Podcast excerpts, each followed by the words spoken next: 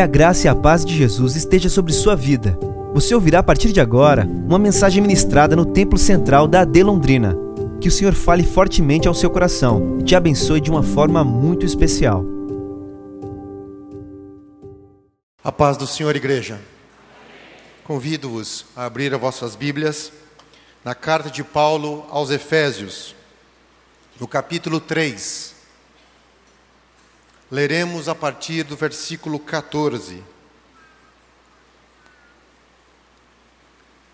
Carta do apóstolo Paulo à igreja em Éfeso, capítulo 3, a partir do versículo 14.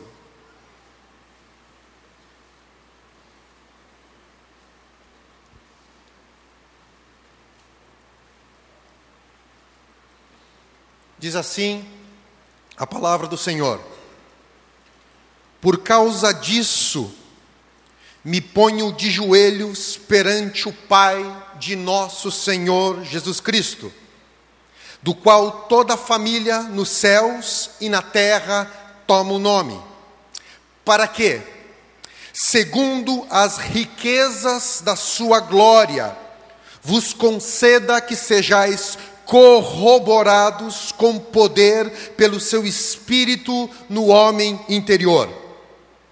Oro para que Cristo habite pela fé no vosso coração, a fim de, estando arraigados e fundados em amor, poderdes perfeitamente compreender, juntamente com todos os santos, qual seja a largura, e o comprimento, e a altura, e a profundidade, e conhecer o amor de Cristo que excede todo entendimento, para que sejais cheios de toda a plenitude de Deus.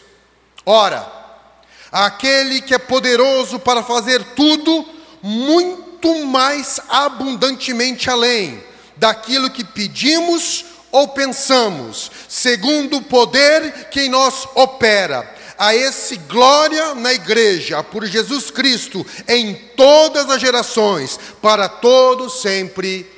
Amém. Podeis tomar vossos assentos. Prezados, a carta de Paulo aos Efésios é considerada pelos estudiosos do Novo Testamento como a rainha das cartas. Outros mencionam nos seus comentários como a carta suprema. Esta carta foi escrita quando Paulo estava preso em Roma, sua primeira prisão. Depois ele saiu por um tempo, depois foi preso de novo e ali executado. Esta carta faz um conjunto com outras cartas, com Colossenses, com Filemão, com Filipenses, em que ele escreve de dentro da prisão. Porém, essa carta não se trata de assuntos particulares de cada igreja. Ela não trata de problemas de igrejas, como em Corinto, como aos Gálatas, como aos Tessalonicenses e até mesmo como a carta aos Colossenses. Não. Aqui Paulo, inspirado pelo Espírito Santo, ele faz uma síntese. Ele faz um tratado teológico daquilo que ele pensa, daquilo que lhe foi revelado para o Senhor do mistério de Cristo. É uma carta que ensina a essência do Evangelho, a essência da palavra de Deus, a essência daquilo que é mais precioso na teologia paulina. Se você não conhece nada do Evangelho, se você não conhece nada da Bíblia, nada do plano de salvação, eu convido a você que leia Efésios 2, porque ali existe uma síntese de tudo que acontece no plano eterno de Deus. A situação nossa, a situação humana, mortos em pecados. Ali fala do pecado, fala da inimizade contra Deus, fala da maldade humana, fala da escravidão que o pecado traz à vida das pessoas, fala do juízo divino. Mas também fala da misericórdia, fala do amor, fala da graça, fala da salvação, fala de uma nova vida em Cristo e fala também que nós somos criados para as boas obras. Paulo enfatiza o porquê ele escreve a sua carta. Em Efésios 3, 4 e 6 ele diz: Eu escrevo para que quando ledes, podeis perceber a minha compreensão do do ministério, do mistério de Cristo, o qual noutros séculos não foi manifestado aos filhos dos homens, como agora tem sido revelado pelo Espírito aos seus santos apóstolos e profetas, a saber, os gentios. Eu e você somos co-herdeiros, participantes de um mesmo corpo, participantes da promessa em Cristo pelo Evangelho. Paulo enfatiza que a salvação não é uma questão de etnia, não é uma questão de nacionalidade, não é uma questão de personalidade, não é uma questão de história pessoal, não é uma questão de cultura, mas é assim um ato de amor, de misericórdia e de graça de Deus para conosco. A carta aos Éfesos, à igreja aos Efésios, é uma carta incomparável. Milhares de estudiosos têm se debruçado, debatido, escrito artigos, livros e comentários. Ela, juntamente com a carta aos Romanos, são as bases da nossa teologia cristã e evangélica. Ela fala do plano eterno de Deus para a nossa salvação. Ela fala do senhorio da supremacia de Cristo sobre tudo e sobre todos. Ela fala da nossa situação sem Cristo, mortos em delitos e pecados, separados da promessa. Efésios 2:12 ele fala assim: Naquele tempo nós, vós, estáveis longe de Cristo, longe, separados da comunidade de Israel, estranhos à aliança da promessa, sem esperança e não temos Deus no mundo. Mas agora, por causa de Cristo, nós podemos participar. Agora, vós que estavam longe, pelo sangue de Cristo chegastes perto, porque Ele, Cristo, é a nossa paz. De ambos os povos fez um, derrubando as paredes de separação que estavam no meio. E você que estava perdido, eu que estava perdido, sem esperança, sem perspectiva, sem propósito. Ele fala o seguinte em Efésios 2, 18 e 19: Porque por ele, Cristo, ambos os povos, temos acesso a um Pai, no mesmo Espírito. Assim já não sois estrangeiros, nem forasteiros, mas concidadão dos santos e pertencentes à família de Deus. O que Paulo está dizendo para nós aqui é que eu e você não estamos sozinhos. Eu e você não vivemos, não vivemos perambulando pela existência. Eu e você não temos que enfrentar os desafios, os problemas, as dificuldades do mundo sozinhos. Nós pertencemos a uma família, nós temos o mesmo pai e nós pertencemos à família mais nobre do universo. E temos o título mais nobre da existência, que é ser filho de Deus e herdeiro em Cristo. Ele chega a dizer que nós habitamos em Cristo nos lugares celestiais, como ele fala em, Efésios 2, 5 e 6. Paulo fala da glória de Cristo, fala da igreja como corpo, como corpo, como noiva de Cristo e como sinal da multiforme sabedoria de Deus ao mundo. Então, depois dessa maravilhosa exposição que ele faz do capítulo 1, 2 e na metade do capítulo 3, maravilha, algo que impressiona até os céticos, com a sua clareza, com a sua eloquência, com a sua autoridade no falar, ele para tudo. Ele para. E olha para nós e diz assim: agora eu vou me pôr de joelhos perante o Pai de nosso Senhor Jesus Cristo. Ele para. E o que faz Paulo parar nesse momento? E nós estamos aqui falando, queridos, do apóstolo Paulo, o homem que escreveu dois terços do Novo Testamento, o hebreu de Hebreus, promissor jovem judeu fariseu devoto, criado aos pés de Gamaliel, um homem irrepreensível segundo a lei de Moisés, reconhecido pelos seus pares por causa do seu zelo religioso, versado na língua e na cultura hebraica e grega, cidadão romano por nascença. Esse homem que, tendo todo esse requisitos, todo esse currículo, ele abandona tudo, tudo pela excelência de Cristo. Filipenses 3, 7, 8. Mas o que era para mim ganho, reputei-o por perda, e na verdade tenho por perda todas as coisas, pela excelência do conhecimento de Cristo, meu Senhor, pelo qual sofri perda de todas as coisas, e as considero como escória para poder ganhar a Cristo. É um homem de envergadura sem precedentes, um homem que passou por causa do Evangelho todo tipo de provação Fome, nudez, frio, tortura, perseguição externa, interna, abandono, desprezo. Mas quando era perguntado, ele dizia assim, Atos 20, 24: Em nada faço questão, nem tenho a minha vida por preciosa, contando que cumpra com alegria a minha carreira, o ministério que recebi do Senhor Jesus, para dar testemunho do Evangelho da graça de Deus. O que um homem desses dessa envergadura, dessa experiência. Dobra os joelhos. O porquê? Qual seria a oração deste homem? O homem que é o protótipo, que é o exemplo do obreiro perfeito. Pastor de ovelhas, cuidador de almas, evangelista, missionário, plantador de igrejas, mestre, usado por Deus com sabedoria de palavras e com poder do Espírito. Junção perfeita entre intelecto e fé entre palavras e obras, entre discurso e ação. Um homem que foi levado ao terceiro céu, conforme 2 Coríntios 12. Um homem que era conhecido até pelos demônios. Atos 19, 14 e 15. Quando os meninos foram tentar expulsar os demônios, eles responderam: Eu sei quem é Jesus e conheço Paulo, mas vocês eu não sei quem são. Então, quando nós olhamos para esse personagem icônico, esse homem usado por Deus, com a sua experiência, com a sua tarimba, esse homem ele para o seu raciocínio, esse homem para a sua argumentação, esse homem para o momento o seu discurso, e talvez diante de um soldado romano atônito, ele dobra os seus joelhos diante de Deus. Dobra os seus joelhos.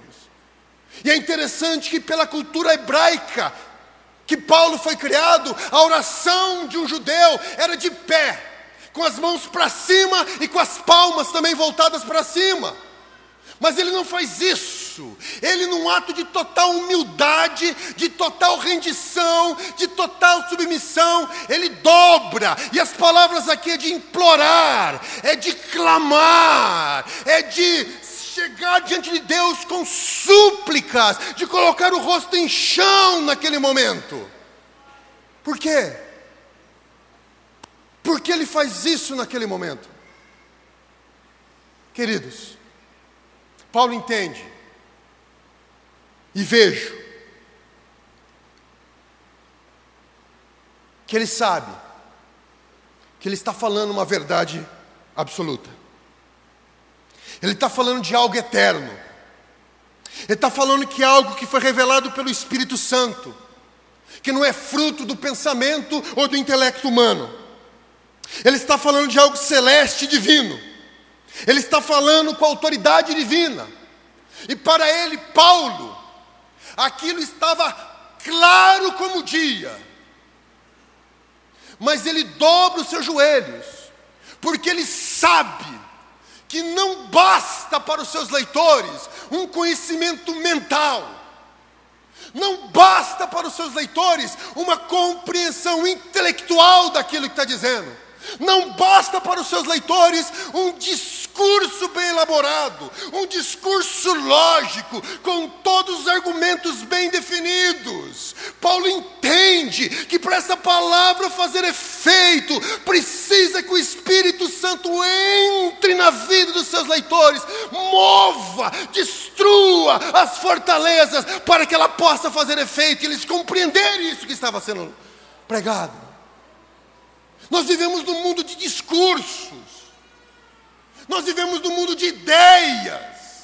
Nós vivemos num mundo de palavras e mais palavras, umas eloquentes, outras nem tanto. O que Paulo está dizendo aqui não basta. Ele escreve essa carta para ser enviada a Éfeso, mas no meio ele dobra os joelhos e clama a Deus para que essa palavra chegue e enquanto garida não só na mente, mas no coração, na alma, e que essa palavra cause transformação na vida das pessoas. Não basta aceitação mental. Não basta eu concordar apenas. É necessário algo mais profundo. E para esse algo mais profundo, não há outra solução, meus queridos irmãos, senão dobrar os joelhos e clamar ao Pai de nosso Senhor e Salvador Jesus Cristo.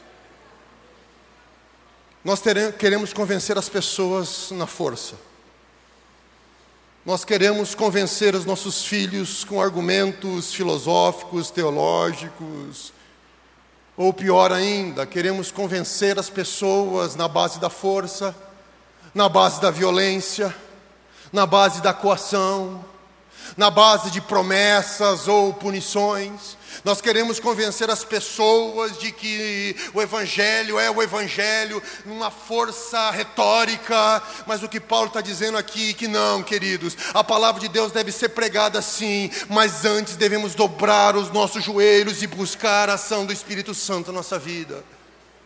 Nós devemos clamar a Deus para que as fortalezas sejam destruídas. Não é nem por força, nem por violência, mas é pelo meu espírito, diz o Senhor dos Exércitos. Não é por briga, não é por imposição, não é por aquele que pode mais, aquele que sabe mais, é a ação do Espírito Santo que nos convence do pecado, que nos convence da justiça e que nos convence do juízo, meu querido irmão. Mas Paulo me ensina uma coisa maravilhosa. Ele dobra o seu joelho. Ele dobra o seu joelho numa cadeia fétida romana, preso. Preso, mas não existe lamentação na sua oração. Não existe revolta na sua oração. Ele não ora para que Deus o liberte da prisão. Ele não ora para que o império romano caia. Ele não ora nem por si mesmo. Ele dobra o seu joelho, ele roga pela igreja em Éfeso, e não só pela igreja em Éfeso, pelas igrejas lá daquele lugar da Grécia, não só por aquelas igrejas, mas por mim e por você também, ele roga, meu querido irmão. Ele clama. Ele não deixa a situação que ele está o envolver de mago ressentimento, pelo contrário, ele sabe que está ali pelo Evangelho de Cristo, ele sabe que naquela situação o nome de Deus será glorificado, então ele não se preocupa consigo mesmo, ele dobra o joelho para que as outras igrejas entendam, compreendam aquilo que ele já sabe, que é a preciosidade do Evangelho na vida da gente. Ele mostra para nós, ele revela para nós a importância da oração. Esse homem dessa envergadura, que talvez nós falássemos que nem precisasse mais orar, mas não, ele tem cuidado com a sua igreja, ele tem cuidado com os seus ouvintes, e sabe que precisa do Espírito Santo, que sabe que precisa da graça de Deus, para que eles sejam abençoados. Queridos, isso é conosco também. Nós precisamos da graça e da misericórdia de Deus para que a nossa família seja abençoada, meu querido. Nós precisamos dobrar os nossos joelhos mais do que nunca. São muitas vozes perturbando a mente das pessoas, dos homens, das mulheres, das crianças, dos jovens. São outros evangelhos circulando, circulando por aí e não basta apenas um sorrisinho, não basta apenas falar, e nós temos que dobrar os nossos joelhos e clamar pelo Deus, pelo Pai de nosso Senhor Jesus Cristo, um Deus que ouviu Paulo lá na prisão e pode nos ouvir em qualquer lugar, em qualquer momento, em qualquer situação. O autor de Hebreus fala que por, pela graça nós temos acesso acesso a Deus, nós temos acesso ao trono da graça para que possamos ser ajudados em momento oportuno. É o momento, querido, de nos desgastarmos como Paulo pelos nossos filhos. É momento de nos desgastarmos pela nossa família. É momento de nos desgastarmos pelas pessoas que amamos, orando, clamando, intercedendo, pedindo a graça de Deus sobre eles. É momento. É momento. Não é momento do conforto. Não é o momento da tranquilidade, não é. Nós vivemos os últimos momentos da igreja aqui na terra. É momento de batalha, querido. É momento de despertar do nosso sono. É momento de despertar das consciências. É momento de sair do comodismo e olhar, e orar, e buscar, e interceder pelas pessoas que amam que amamos, é momento de lutarmos, não é momento de desistirmos, não é momento de dizer, já falei uma vez, não falo mais, não é, é momento de rosto em terra, de lágrimas, de choro, pedindo a misericórdia de Deus, é momento de lutarmos. Nenhum de nós tem o direito de desistir dos nossos amigos, dos nossos irmãos, das pessoas que amamos. Não temos o direito, independente da nossa situação, independente se estamos enfermos, se estamos presos, se estamos retidos. Não é desculpa para que nós possamos buscar a Deus em oração, como esse homem fez numa situação que ele estava. Mas esse homem, esse exemplo para nós, qual é a oração que ele faz? Ele ora assim: Eu oro diante, me ajoelho diante do Pai de nosso Senhor Jesus Cristo, do qual toda a família nos céus toma o nome. E ele começa a orar: Para quê? Segundo as riquezas da sua glória.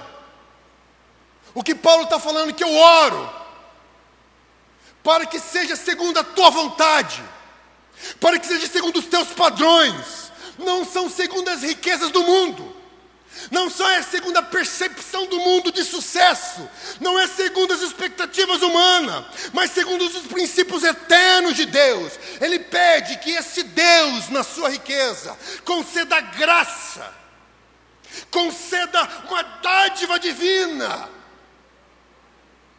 O que Paulo está dizendo? Está dizendo, Senhor, não é porque a igreja em Éfeso é boa, não é porque eles são bons, não é porque são, são merecedores, mas eu dobro meu joelho pedindo a tua graça sobre eles, a tua bondade sobre eles, o teu agir sobre eles, para que eles sejam fortalecidos, corroborados e fortalecidos, nutridos, desenvolvidos com musculatura, com saúde através da ação do Espírito Santo.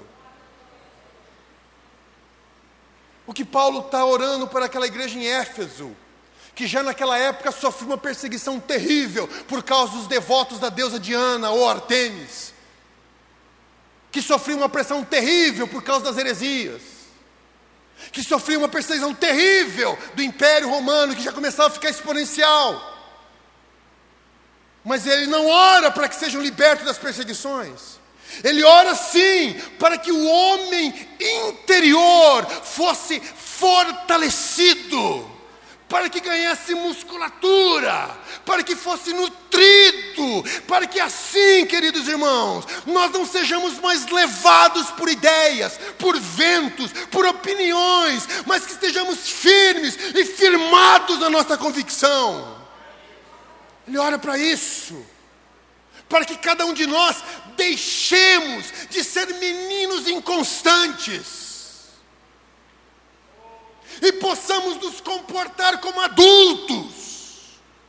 Nos nossos relacionamentos, na nossa vida, no nosso trabalho, com a consciência de que nós somos. Ele fala assim: fortaleça-os no homem interior, nessa nova criatura, e fortaleça-os de tal forma que essa nova vida suplante, se imponha, anule, grave na cruz o velho homem. Que sejamos fortalecidos ao ponto do velho Cleverson ser anulado. E que as pessoas olhem e só vejam Cristo em nós. Que a nossa esposa olhe para nós e veja Cristo. Que nossos filhos olhem para nós e vejam Cristo. Ele ora pelo fortalecimento daquela igreja. Ele ora para que aquela igreja se robusteça, compreenda essa nova vida que ele tem em Cristo. É isso que ele fala. Ele continua orando, dizendo que para que pela fé Jesus Cristo habite em vossos corações. Nosso coração é o intelecto, as emoções e os sentimentos. O que Paulo está dizendo aqui é o seguinte: eu oro para que Cristo seja o modelo para vocês para que Cristo seja referência para vocês, para que Cristo seja o padrão, o cânon para vocês, para que Cristo seja o óculos pelo qual vocês enxergam a realidade, para que Cristo seja o referencial nas atitudes que vocês tomam, para que Cristo seja o referencial nos seus relacionamentos, na sua vida estudantil, na sua vida acadêmica, na sua vida profissional, que Cristo esteja habitando no vosso coração, ensinando, dirigindo, instruindo mostrando como proceder, como se alimentar, como se vestir, como tratar o cônjuge, como tratar os pais e os filhos, não segundo o padrão do mundo, mas segundo Cristo, autor e consumador da nossa fé. Como nós estamos ensinando nossos filhos? Com que padrão nós estamos tratando o nosso cônjuge? Paulo fala: em Cristo, olhe para Ele, aprenda nele, veja nele. Ele ora. A igreja em Evo já tinha divisões, mas ele não ora para que acabe as divisões, ele ora para que seja resolvido o problema na raiz. E o problema na raiz é isso: o nosso homem interior ser fortalecido e o nosso velho homem na cruz. Se isso acontecer, todo o nosso comportamento muda. Toda a nossa postura muda. E ele continua orando. E aqui chega o ponto central dessa mensagem, que eu gostaria que você prestasse atenção se você já está cansado. Ele ora assim: para poderes perfeitamente compreender. A palavra compreender aqui, ela é muito profunda nesse texto. Ela significa tomar posse integral de algo. Ela significa apoderar-se em totalidade. Ela significa ter total consciência das implicações de uma palavra. É algo muito mais do que entender formalmente ou conhecer superficialmente. É algo experimentado e sedimentado que marca nosso coração de forma indelével. Eu vou usar uma analogia aqui, queridos. A palavra pai, a palavra mãe, a palavra paternidade e maternidade. Você pode ter todo o conhecimento teórico dessas palavras. Você pode compreender intelectualmente o que é ser pai, o que é ser mãe. Você pode, meu querido, estudar, saber o que é um pai, o que é mãe, como se forma um pai e uma mãe, você pode entender tudo. Mas nada substitui a experiência. Quando uma mulher descobre que está grávida e vê um ser crescendo dentro do seu ventre, toda a teoria cai por terra, todo aquele conhecimento teórico, e ali passa a ser um amor verdadeiro, um vínculo, uma unidade, algo que vai crescendo dela, e o pai olhando, às vezes não entende o que está acontecendo, mas quando tem o parto, e o pai pega aquela criancinha no seu colo, a vida de um homem muda. Ele pode ser um analfabeto, ele pode não ter entendido nada, mas quando ele pega aquela criancinha, ele compreende o que é ser pai. Ele compreende. É uma experiência. E Paulo fala o seguinte: eu oro de joelhos diante de Deus, com o rosto em terra, eu clamo para que vocês possam perfeitamente compreender a largura, o comprimento, a altura e a profundidade do amor de Cristo.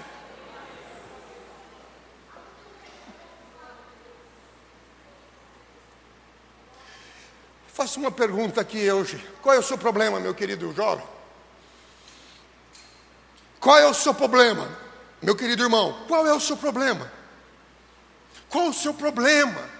Se Deus hoje descesse aqui em pessoa visível fisicamente e abrisse uma audiência para você e dissesse: Filho, qual é o seu problema? O que você diria para ele? Se ele dissesse: Filho, estou vendo a sua angústia, o que você precisa para ter paz? O que você precisa para ser feliz, filho? O que você diria para ele? Qual o tamanho da sua lista? Um, dois, três, dez, vinte fatores que você gostaria de apresentar para Deus, dizendo: Pai, se isso aqui tu fizesses para mim, eu seria feliz. Lê do engano.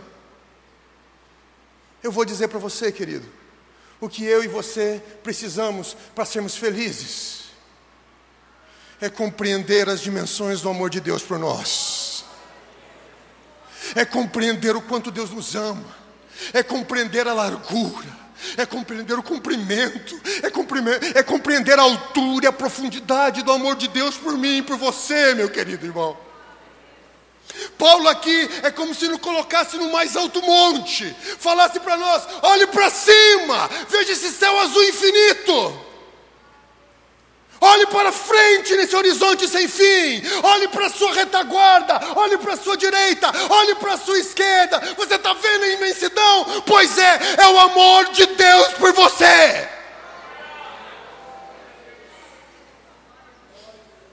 Ele faz eco ao salmista. 139, 8 e 10. Se eu subir no céu, tu lá estás. Se fizer no inferno a minha cama, eis que tu também está lá. Se tornar com as alvas das al da alva, se habitar na extremidade do mar, até ali a tua mão me guiará e a tua destra me susterá.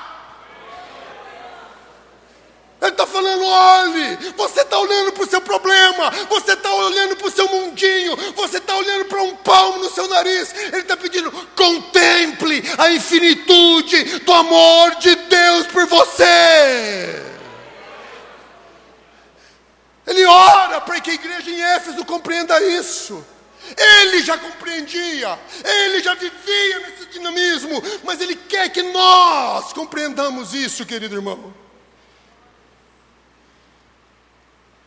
Eu tenho convicção que Paulo está nos dizendo é o seguinte: os traumas que nós acumulamos na vida, os dilemas que nos atormentam, as dificuldades que nos desanimam, as culpas que nos acompanham, as ansiedades, as frustrações, as preocupações, os medos, a insegurança que nos leva à agressividade e violência, os vazios existenciais da nossa alma que nos leva a buscar satisfação em coisas externas, lícitas ou ilícitas nossas dúvidas, incertezas, tristezas, conflitos pessoais, falta de diálogo, crises conjugais, crises familiares, crises profissionais, crise de fé, crise de identidade a nossa dificuldade em perdoar, a nossa dificuldade de deixar o passado para trás e seguir em frente, a nossa dificuldade de servir ao próximo e ao reino de Deus, a nossa dificuldade em contribuir para o reino, a dificuldade que temos de ofertarmos os dons e talentos a Deus, tudo isso, a dificuldade que temos de abraçar, tudo isso que nos tira o sono, que nos tira a paz, é porque nós não estamos compreendendo as dimensões do amor de Deus para conosco. Se nós abrirmos o coração e compreendemos a largura, o comprimento, a altura e profundidade, se contemplarmos a cruz, tudo isso vira pó diante de nós. Tudo isso vira pó. Paulo está dizendo aqui, é isso. O segredo da vida é isso. O mistério da vida é isso. Ter vida abundante é isso. Você fica perguntando, e nós nos perguntamos como é que um homem como Paulo abandona tudo. Como pessoas como os apóstolos abandonam tudo. Como a igreja, a primeira igreja primitiva, enfrenta as consequências da morte, das arenas romanas, como nossos irmãos foram pregar lá no Afeganistão, sem nenhuma perspectiva, talvez, e ameaçados de morte, e agora estão presos. Como é que alguém faz isso? Para o mundo é loucura para o mundo é escândalo, mas essas pessoas conheceram a dimensão do amor de Deus. Quando nós conhecemos isso, meu querido irmão, Paulo fala: se vocês compreenderem a dimensão do amor de Deus por vocês, se vocês pararem de ficar olhando o oceano, para lá e para cá, e você apenas molhando seus pés, com medo de entrar, com medo de mergulhar. Paulo está dizendo: se vocês ficarem tão olhando, vocês terão uma vida medíocre. Mas Paulo está falando: eu quero que vocês experimentem isso. Eu quero que vocês deixem de lado o seu medo e mergulhe nesse oceano do amor de Deus, por você não tenha medo. Não tenha medo de abrir o coração para o amor de Deus. Não tenha medo de, do Espírito Santo revelar em você a, a compreensão do que é esse amor de Deus por você, meu querido jovem, meu querido irmão, minha querida irmã. Quando, nós, quando acontece isso, versículo 19: Quando eu conheço o amor de Cristo, que excede todo entendimento, excede meu intelecto. O amor de Cristo excede as minhas emoções. O amor de Cristo excede meus sentimentos. O amor de Cristo excede aquilo que eu penso, aquilo que eu acho.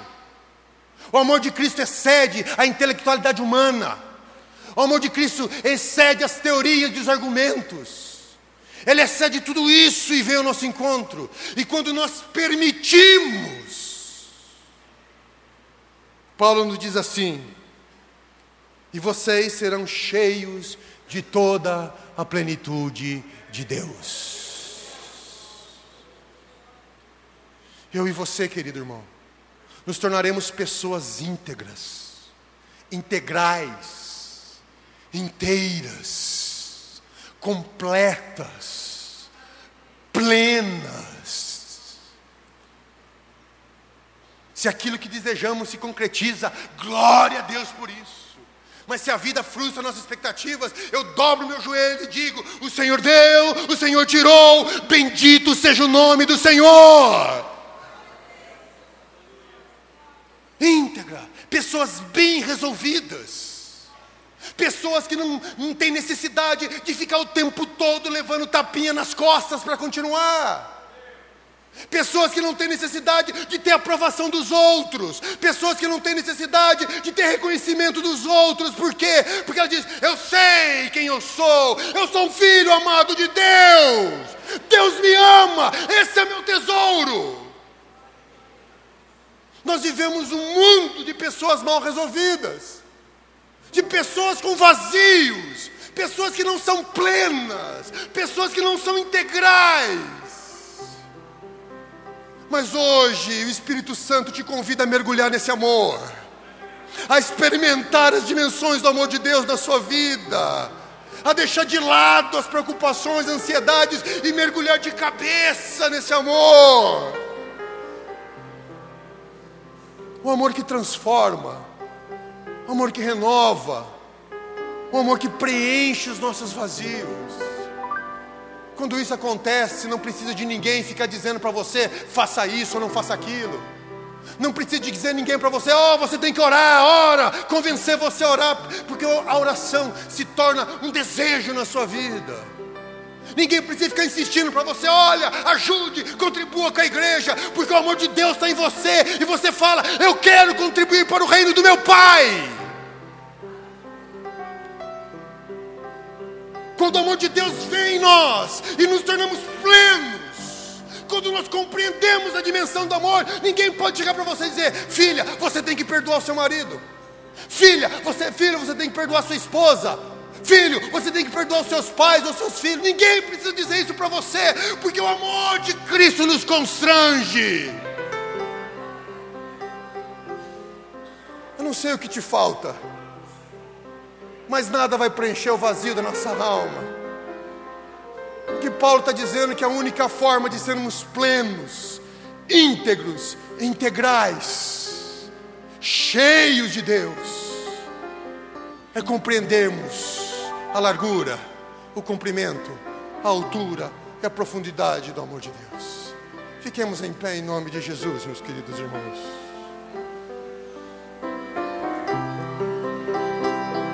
Não importa o que os outros digam, não importa o que as circunstâncias digam, não importa o que a sociedade diga, não importa o que o mundo diga, não importa as mudanças sociais, culturais, morais, não importa se somos maioria ou minoria, não importa como o mundo nos rotule, o que importa é termos um Deus que nos ama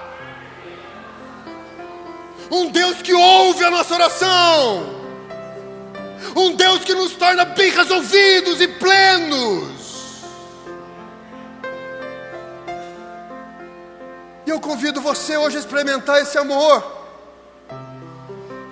Você que só tem andado na superfície, arranhando a superfície. Hoje eu convido você a mergulhar nesse amor. Mergulhe, sem medo mergulhar nos braços de Deus. Não é por mérito, ninguém aqui, é uma confusão que nós fazemos com o amor de Deus, de querer ser merecedores do amor de Deus, pelo contrário, Deus prova o seu amor para conosco, pelo que Cristo morreu, sendo nós ainda pecadores, meu querido. O Senhor está falando, filho, eu quero fazer de você uma pessoa plena, completa preencher esse vazio, essa frustração que te corrói, essa perplexidade que te tira o sono. Eu quero preencher isso com meu amor. E só temos um minuto. Um minuto. E se o Espírito Santo falou ao seu coração hoje, meu querido amigo, meu querido irmão, e você diz: Eu quero. Eu quero compreender as dimensões do amor de Deus. Eu quero mergulhar nesse amor. Eu quero me espaldar nesse amor. Eu quero ser cheio desse amor. Eu quero orar por você nessa noite, meu querido amigo. Essa foi uma mensagem ministrada no Templo Central da AD Londrina. Acesse nossas redes sociais no Facebook, Instagram e YouTube e fique por dentro de tudo o que está acontecendo. Deus abençoe.